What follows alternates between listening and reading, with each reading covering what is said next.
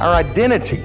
Are we, are we wrapped up in our, our, our latest shoes and our clothes, and the music and the jewelry?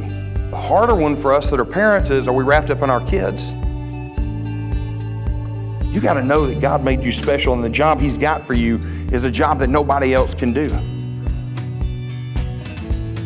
A child of God. You are the righteousness of God. You are a friend of God. You are unafraid, full of power, full of love, full of self control. You are all sons of God through faith. Who are we, and what does God want us to do in this life? Our identity is comprised of many influences, and in today's society, that can sometimes get very confusing. In today's message, Herman Mason, son of Senior Pastor Eddie Mason, explores our true identity through Jesus and not the world. I want to talk to you today about an identity crisis, but after really working on this sermon, thinking about the tragedy that struck Southside Christian Fellowship family and everything going on, you know, it just really occurred to me that it should be an identity crisis no more. And so I just believe that um, that should be the focus rather than having the identity crisis. Uh, I think we're very aware that we've got to know who we are, but I just hope today's message will bless you. Uh, let's pray before we get started. Bow your heads. Father God, I just thank you for this day. I thank you for your many blessings of life. Lord, I ask you to just speak through me. Lord, I ask that our hearts would be open, that we'd receive the words that you would have for us, that, Lord, we'd leave changed, Father God, regardless of how we came in this morning. Lord, we'd be more on fire for you, we'd be more focused on you, Father. In Jesus' name we pray. Amen. There was a little girl sitting on her grandpa's lap, and she looked up at him and she said, Grandpa, did God make me? And he said, Yes, sweetheart, He made you. She thought about it for a minute. She looked up at him and she said, Grandpa, did God make you? He said, Yes, sweetheart, God made me too. She looked at him some more with his wrinkly skin and his thinning hair, and he said, Man, God sure, sure is doing a better job nowadays, isn't he? You know, one of the issues we have today is we lose sight of our purpose in life. You know, and, my question is why? Why are so many people losing sight of our purpose in life? Why are so many people not living an abundant life like God intended? I'm always drawn to the children of Israel when God delivered them out of the Pharaoh's hand. He did all these miraculous things, and then you read right after that, they're in the desert, and what are they doing? They're complaining. They've almost immediately lost sight, and for years I really just did not understand how somebody could do that. And then I began to grow up a little bit, and I realized it's a little easier than I thought. It's a little easier to lose sight of what God's done for you. As, as I hear kids say all the time in middle school, that's so yesterday. You know, it's in the past. And so it's kind of what have you done for me lately? And unfortunately, I think that's the way we treat God a lot of times. What have you done for me lately? We forget who we are. We forget our purpose. Let me give you some statistics as I set the stage here this morning. According to the World Health Organization, there are 300 million people around the world who have depression.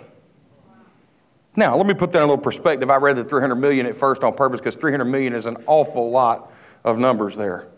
Now, the reality is that works out to be about 4% of the world. And so 4% does not seem quite as overwhelming as 300 million, but you know, these are 300 million individual people that God created that are depressed. Now, let me give you a statistic about the United States. About 16.2 million adults not even including children, but adults in the United States. That equals about 6.7% of all adults in our country have experienced a major depressive episode in the past year. We're, the most successful nation on earth. We got more stuff in this country than we know what to do with, and yet we have a higher percentage of people depressed than the percentage in the world. That does not make any sense to me. And the only answer has to be we've lost sight of our purpose in life. We've lost sight of who we are. 10.3 million U.S. adults experience an episode that result in severe impairment, and that happened just in the past year. Nearly 50% of all people diagnosed with depression are also diagnosed with an anxiety disorder. And it's estimated that 15% of the adult population will experience depression at some point in their lifetime. And what's interesting to me is as you read God's Word, and as you read the, the scriptures, I don't see anything about depression being the norm. I don't see that that's where God uh, is leading us. I don't see where that's what God wants for us. So I want to read you several scriptures today and then expound on them. And I do have a few points, but I think the, the way to regain our sight starts with knowing our purpose in life. Our purpose is simply to, to love God, to serve God, and to disciple others to do so. In Matthew 28 19 and 20, it says, Therefore, go and make disciples of all nations, baptizing them in the name of the Father, and of the Son, and of the Holy Spirit, and teaching them to obey everything I have commanded you. And surely I am with you always to the very end of the age. Very simple, very direct. What is our purpose? To go and make disciples. Everything else is just icing on the cake. Everything else in the scriptures is, is, is teachings to help us understand how to go and do that and to, for lack of better words, or as I heard it growing up, be in the world but not of the world. 1 Peter 5 15 through 17 says, Do not love the world or anything in the world. If anyone loves the world, love for the Father is not in them. For everything in the world, the lust of the flesh, the lust of the eyes, and the pride of life, comes not from the Father, but from the world. The world and its desires pass away, but whoever does the will of God lives forever. And when he says, do not love the world, notice he's not saying do not love the people of the world. Amen. He's talking about the, the worldly things that we're attracted to. Okay? The reason that people sin is not because sin is horrible. Let me rephrase that. Is not because it's not fun. People enter into sin because it's what pleases their flesh, it pleases their body. Otherwise, why would they do it? As a matter of fact, Coke is, is constantly telling us to just live the life we want to live. And God's saying the life you should want to live should be to please me, and if you'll do it a certain way, you'll have the most abundant life. But God's ways often seem a little backwards to the world's ways. The world talks about overindulging, and God talks about giving up and, and giving in. See, we got we got to understand that we're to be in this world, but not of this world. Romans 12, 1 and 2 says, Therefore I urge you, brothers and sisters, in view of God's mercy, to offer your bodies as a living sacrifice, holy and pleasing to God. This is your true and proper worship.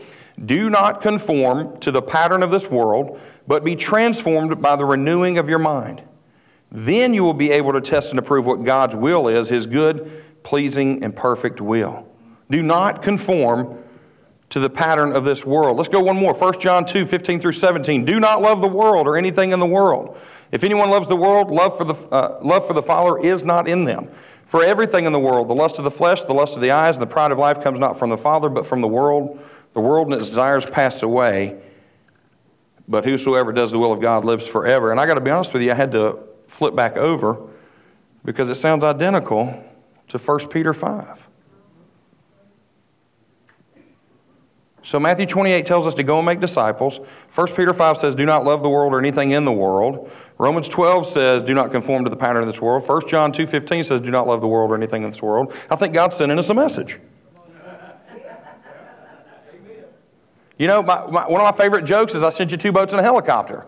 Sometimes we die through drowning because we're too dumb to realize that God sent us two boats and a helicopter. If you've not heard that joke, basically, there's a man that's on his uh, roof of his house because it's flooding real bad. And a, and a boat comes by and says, Here, jump in the boat, I'll save you. And he goes, No, God's going to save me. God's going to take care of me. So he drives off. A little later on, another boat comes by. Man says, Get in the boat, I'll save you. I'll take you to safety. The man says, No, no, no, God's going to save me. And the boat goes away. Next thing, a helicopter comes flying over. Now the guy's standing on his chimney because the waters have risen so much. And the guy in the helicopter says, Hey, you know, climb onto the ladder. I'll save you. I'll take you to safety. And the guy goes, No, God's going to take care of me. He's going to save me. Chapter 2, the man dies. Chapter 3, he goes up to heaven and asks God, What happened? And God says, I sent you two boats and a helicopter. God sent us the Word. He even put it together for us in the New Testament here, in the, the new, the, the new covenant. Okay, we're living on this side, right? Meaning that, that we're not looking for letters from Paul to be delivered in the mail. It's here. It's all together for us. They even went that step further. And over and over and over again, God says, do not love the things of this world. But yet, what do we do? We're constantly trying to build up treasures for ourselves. And what's amazing is then we get very upset. Before that, we, we spend all this time and energy trying to protect all those things. And then when somebody comes in and steals it, then we're bent out of shape and upset about it all. Now, don't misunderstand me. I'm not telling you to, to protect your items. I'm not pre- telling you to not be good stewards of what God's blessed you with. I'm telling you where your heart should be, though. Okay? All right, if you've done those things, if you've taken care of the things God's blessed you with, and somebody breaks in and steals it, they break in and steal it. And you need to pray for that person and leave them to God and let God take care of that. Okay? God can replace all your possessions, but the, the trick is where is your heart? Is your heart with the possessions or is it with God? Our identity. Are we, are we wrapped up in our, our, our latest shoes and our clothes and the music and the jewelry? The harder one for us that are parents is are we wrapped up in our kids so tightly that they cause us to stray from the Word of God? I know for me it was extremely, it was much more, it, it was much easier to follow God wholeheartedly without any question when I was single. Now, that's not a slight against Tammy. If anything, she's made me better. But that's to tell you that when I married Tammy, all of a sudden I had something else to protect, something else my heart was sold out to. And it's not that God doesn't want me to protect her or love her with all my heart. But at the same time, my first love has to be to God and His ways. Because, gentlemen, I will tell you, women will take you astray. Just ask Adam. I mean, Adam gets a lot of blame, but man, come on now as we talk about a lot, you know, we stay frustrated with God, us men do, because, you know, He did not do a bad job with you women. Maybe if He'd done just a little less good of a job with you, we wouldn't get in all the trouble we get into. But our hearts fall in love with, you know, our wives. And then if that wasn't tough enough, then God blesses us with children. And it gets even harder. And I'll tell you that today it's, it's much, much harder for me to commit wholeheartedly to God than it was when I was single. That's because the love of this world creeps in. See, we think of the love of the world as just possessions as far as uh, material possessions go, but those fleshly possessions can trap us too. We have to, we have to pray about that. We have to be careful. So, we know that we have to have a, we know our purpose in life is to serve God, to love God, and to go after others so that they can do the same. You know? So once you know what your purpose is, what's the next thing? And this is key. And this is the reason right here I believe that we have such high percentages of depression. And you say, well, 6% is not that high. And I say it should be 0%. Anything above 0% shouldn't exist. Why? We shouldn't be depressed. If we are depressed, we have lost sight of who's in control. We've lost sight of who we're serving and living for. If we are depressed, we've forgotten who we are. We have lost our identity. So, my favorite saying you all know by now is God made you special and He loves you very much. Now, yes, that started with the Veggie Tales and it caught me right away. But the reality is that's such a powerful statement. It is the best slogan statement you could have. Because God knows that He made you special, and God knows that He loves you very much. But do you know that there are a lot of times we forget or don't know that God made us special and that God loves us very much? How do I know that? Because boys and girls are changing who they are to please other human beings.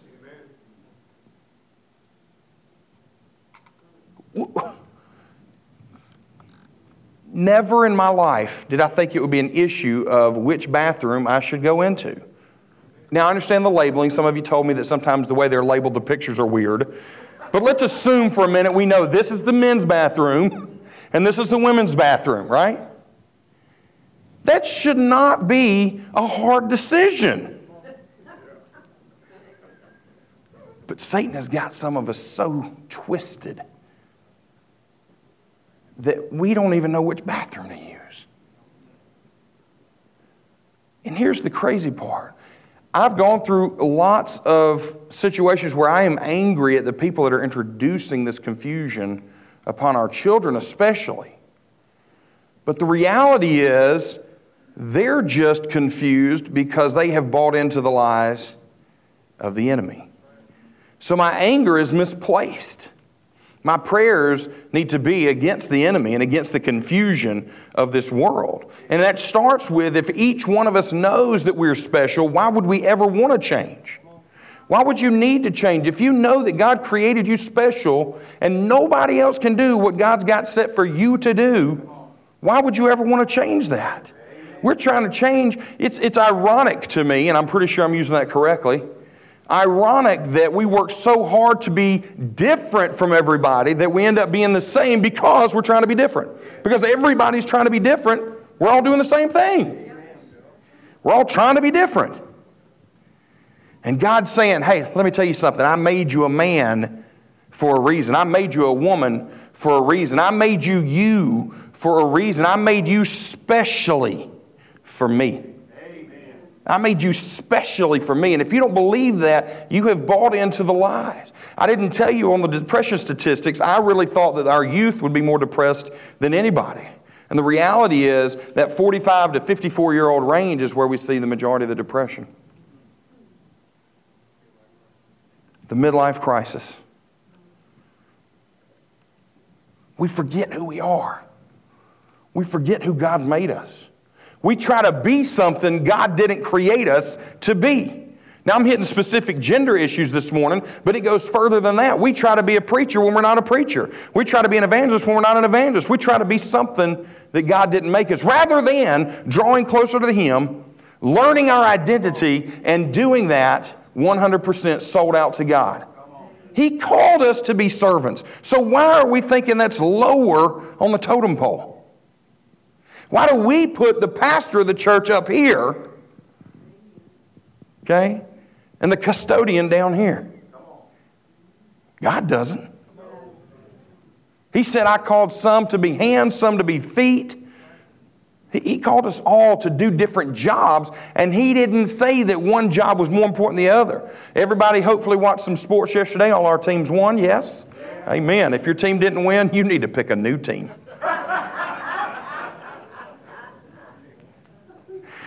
Keith's over say my team won, so I'm okay, I'm safe. But I, am telling you, especially with football and, and every sport that I'm watching, they win as a team. And every person's job is just as important. My team is Georgia Tech, and I think I'm not afraid to say that. I'm not ashamed today because we won and we won handily. Now, in a couple weeks, I may hide, but you know, Georgia Tech runs an offense to where every blocker on that front line is extremely important. If one guy misses his block, we're done. We're done. Everybody's job is important, and nobody's job is more important than the other. Now, the quarterback gets a lot of love and a lot of blame. Okay? But the reality is, he can't do his job if everybody else is not doing their job. You're going to see in Christianity that there are some people that get a lot more limelight because people are in awe of the things God's using them for, but that can make us feel like our job is not as important as their job. You know, one of the things I had to do uh, in school was to write a paper about leadership. And I'd always heard growing up, you know, you can be anything you want to be. And I don't necessarily disagree with that, but I think what you should want to be is what God wants you to be rather than just anything man tells you to be. Here's why. If everybody can be the president, who, who's the president leading? If everybody's called to be the person in charge, who are they in charge of? Somebody's got to be the follower, and that's not a lesser job. Dad will tell you that we've talked a lot over the last few years. I've had the, the I don't know if it's pleasure or not. Sometimes it feels like a lot of pain, but you know, God's blessed me and I've been able to move through the ranks of whatever job I'm doing. Uh, but I avoided becoming a principal for a reason, not because I didn't have the intellect, not because I didn't have the, the ability, but I saw what the principals had to do. And they have to deal a lot more with negative stuff than they do positive stuff. And I just didn't want to be a part of that. You know, I, I was a branch manager at a bank for a couple of years, and I was involved with two firings. And I'm going to tell you something, they were not wrong those people needed to be let go. But to this day, it still bothers me because I know that I had an impact on somebody's life. Now, hopefully, thankfully, they turn to a higher power and God takes care of them and they're not looking to me. But, but my own personal experience was I, I didn't like that. It really struggled me. But yet we all want to be in charge. And all of a sudden I realized I, I, I don't want to be in charge anymore. I get what Moses was saying. Lord, you, you sure you want me to go? Surely there's somebody else, God. I'm not saying I'm not capable of it. I'm just saying I don't really want to. You got to know that God made you special, and the job He's got for you is a job that nobody else can do.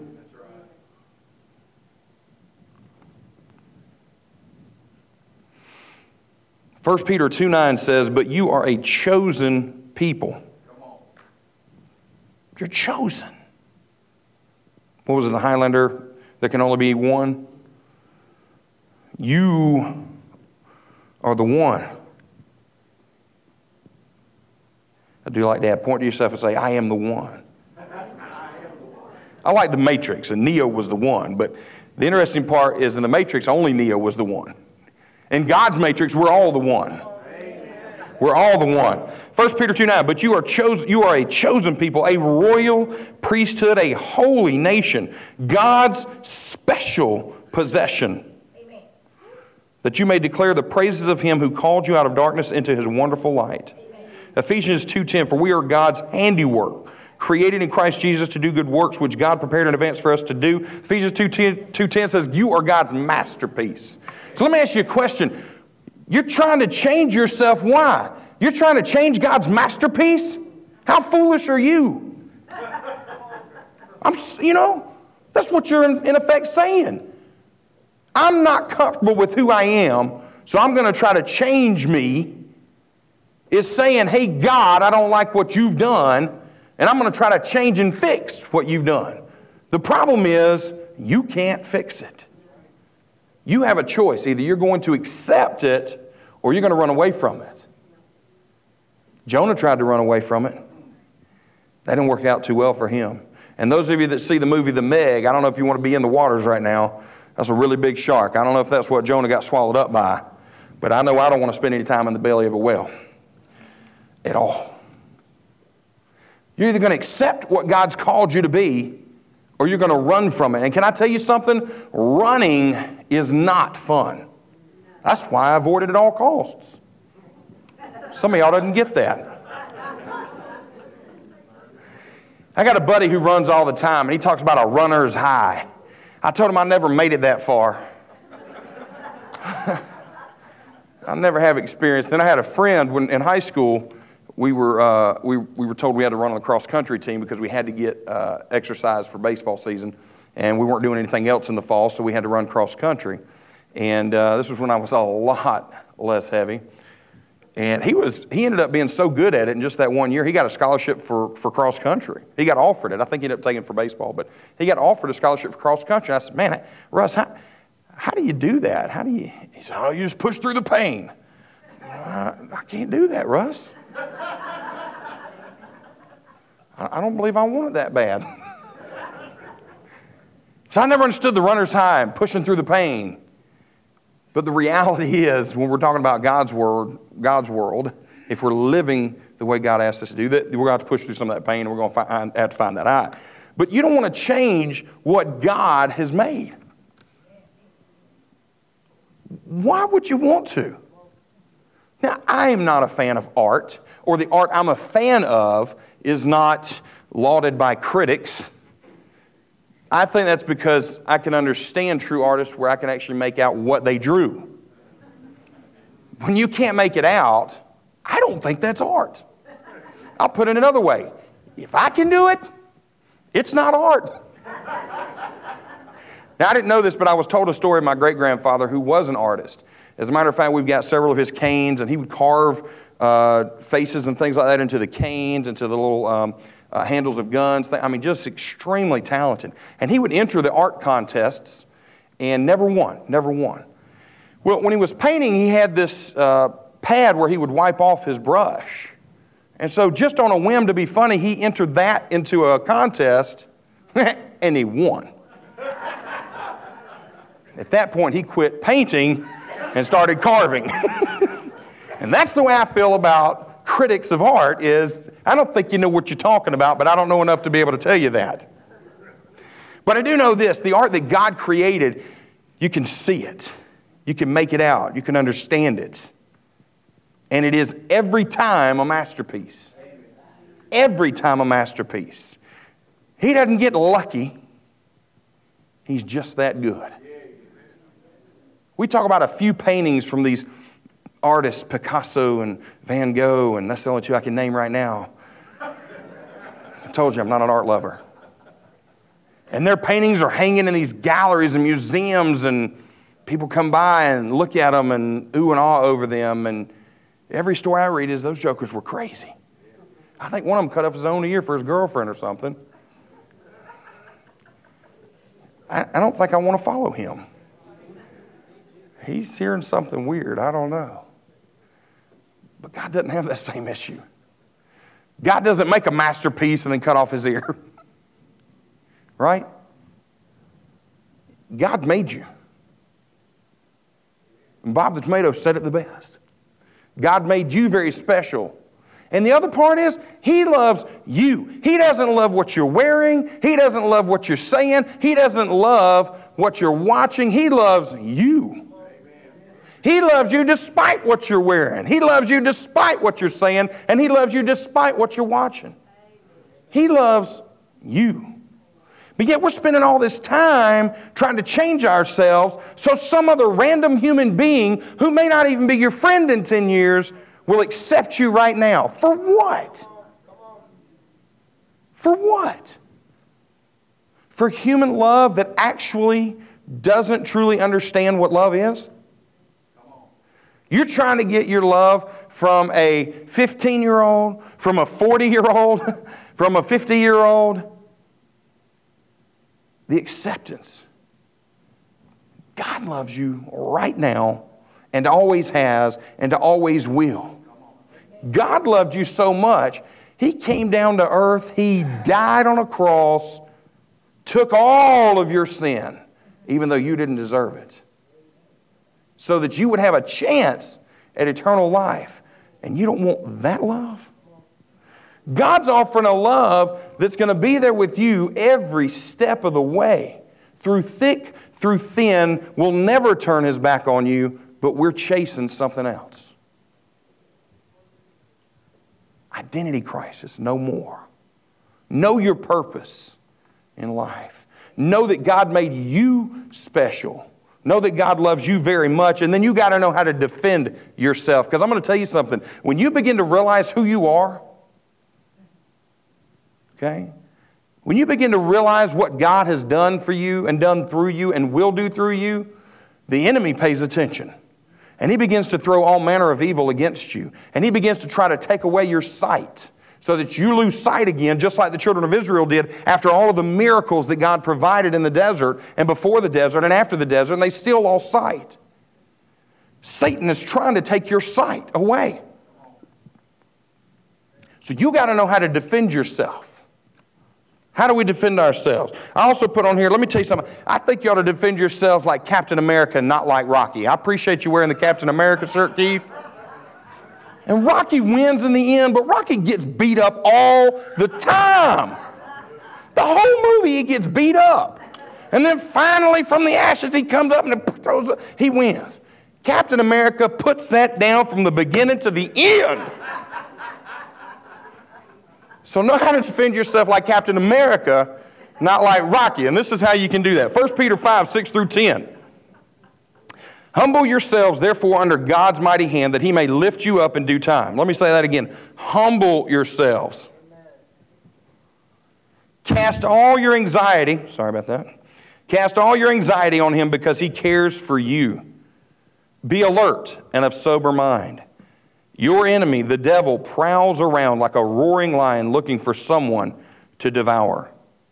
Resist him, standing firm in the faith, because you know that the family of believers throughout the world is undergoing the same kind of sufferings. And the God of all grace, who called you to this eternal glory in Christ, after you have suffered a little while, will himself restore you and make you strong, firm, and steadfast.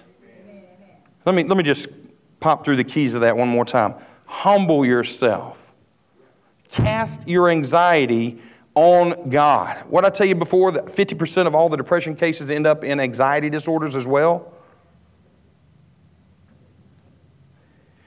Be alert of sober mind. Resist the devil. Sometimes we lose just because we don't even put up a fight. Stand firm in your faith. You know, one of my other favorite scriptures is in Revelation. It says, They overcame him by the blood of the Lamb and the word of their testimony. That, that standing firm is knowing who you are in Christ Jesus. And that comes not just through reading the word, but actually having the experiences so you can draw back on them. So that you can be reminded how God has blessed you over and over again, so that you can be renewed, so you can be strengthened. Because when you stand firm, guess who else stands firm? God. The great thing is, even if we don't stand firm, God's still going to stand firm. Amen. Ephesians 6 10 through 18. Finally, be strong in the Lord and in his mighty power. Put on the full armor of God so that you may take your stand against the devil's schemes. For our struggle is not against flesh and blood. Let me say that again. Our struggle is not against flesh and blood. We shouldn't be trying to fight against flesh and blood, and we also should not be trying to identify or please flesh and blood. We shouldn't be changing anything about ourselves so somebody else in this world can appreciate us. If they can't appreciate what God made, you don't need to be around them right now anyway. One of the scriptures I, I had on here, but I, I, I took away because uh, I just felt like I had so many of them to go through today, but it talks about showing the world God through your walk, being that light so that they cannot cast doubt on who you are. As a matter of fact, when you walk with God, chances are pretty good it's going to feel like you're on an island sometimes. Your choices are to get off your island and go do what the world is doing, or to stand firm and trust that God always has your best interest at heart. I meet people all the time that I went to school with, and I don't remember them. And it's not because they weren't memorable, it's not because they were bad people or good people. I've, I've just been blessed, and after 15 years of teaching and meeting 100 plus kids every year and their parents, and going to college and going to high school, you, you begin to forget people that aren't with you on a consistent basis. And the reason I'm saying that is life now is the same way. I have people that were my friends 20 years ago that were not friends anymore. I shouldn't say it that way. We, we just don't hang out like we used to. If I saw him again, we'd still be friends and, and, you know, hug each other and say hey and catch up.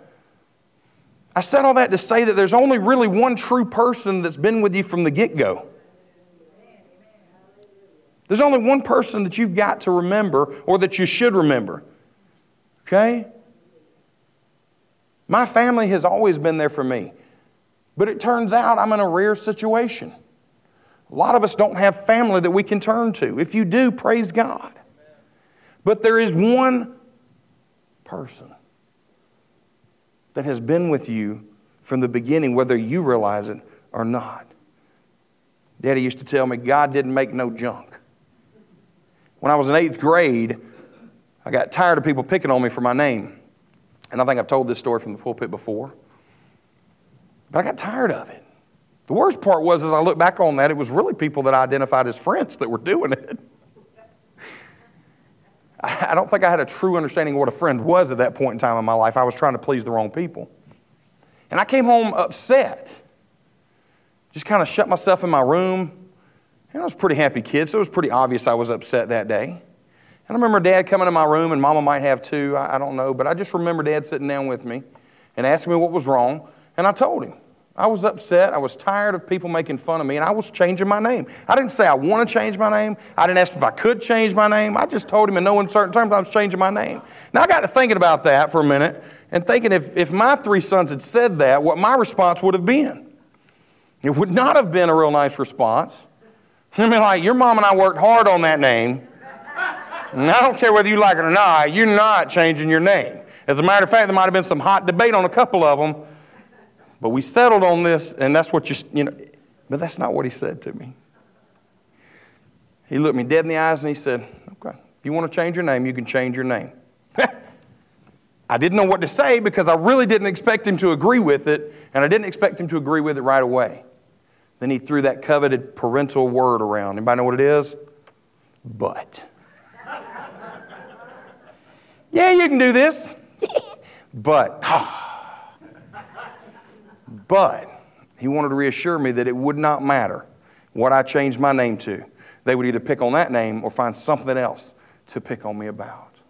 And I don't know what happened, but it was a revelation for me. For the first time, that made sense. And for the first time, I decided to embrace my identity in my name.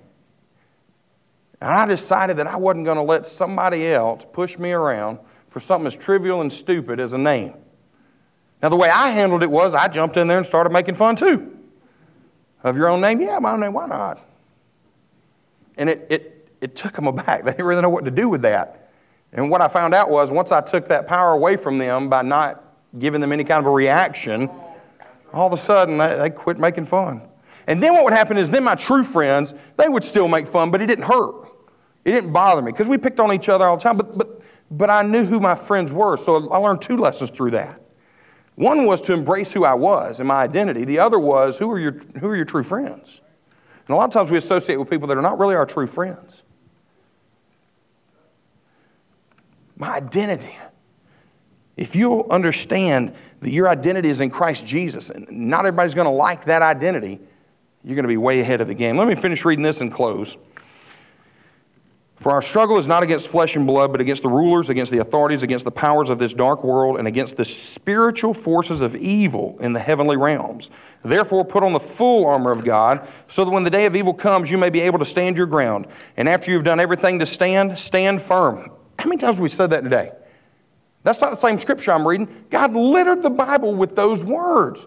Don't conform to things of this world and stand firm. Stand firm with the belt of truth buckled about your waist, with the breastplate of righteousness in place, and with your feet fitted with the readiness that comes from the gospel of peace. In addition to all this, take up the shield of faith with which you can extinguish all the flaming arrows of the evil one. I get a picture of a cartoon where you got a devil shooting arrows, and you're over there going, That's it? That's all you got? And the arrows just fall down. You know, extinguish them, put them out. Y'all never used a fire extinguisher then. they are fun.